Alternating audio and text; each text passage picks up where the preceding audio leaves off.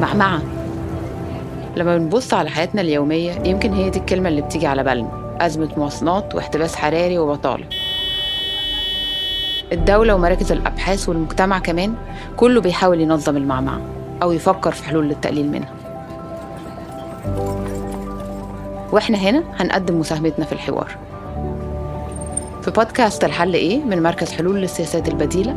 هنستضيف مختصين ومسؤولين ونكلمكم عن دراسات وأوراق بحثية علشان نقدم حلول مبتكرة ومقترحات للسياسات العامة تساعد إن إحنا نعمل تنمية شاملة تفيد كل الناس. تابعوا الحل إيه على مختلف منصات البودكاست وشاركونا رأيكم علشان عايزين نناقش موضوعات تهمكم. بودكاست الحل إيه يأتيكم من حلول للسياسات البديلة مشروع بحثي بالجامعة الأمريكية بالقاهرة.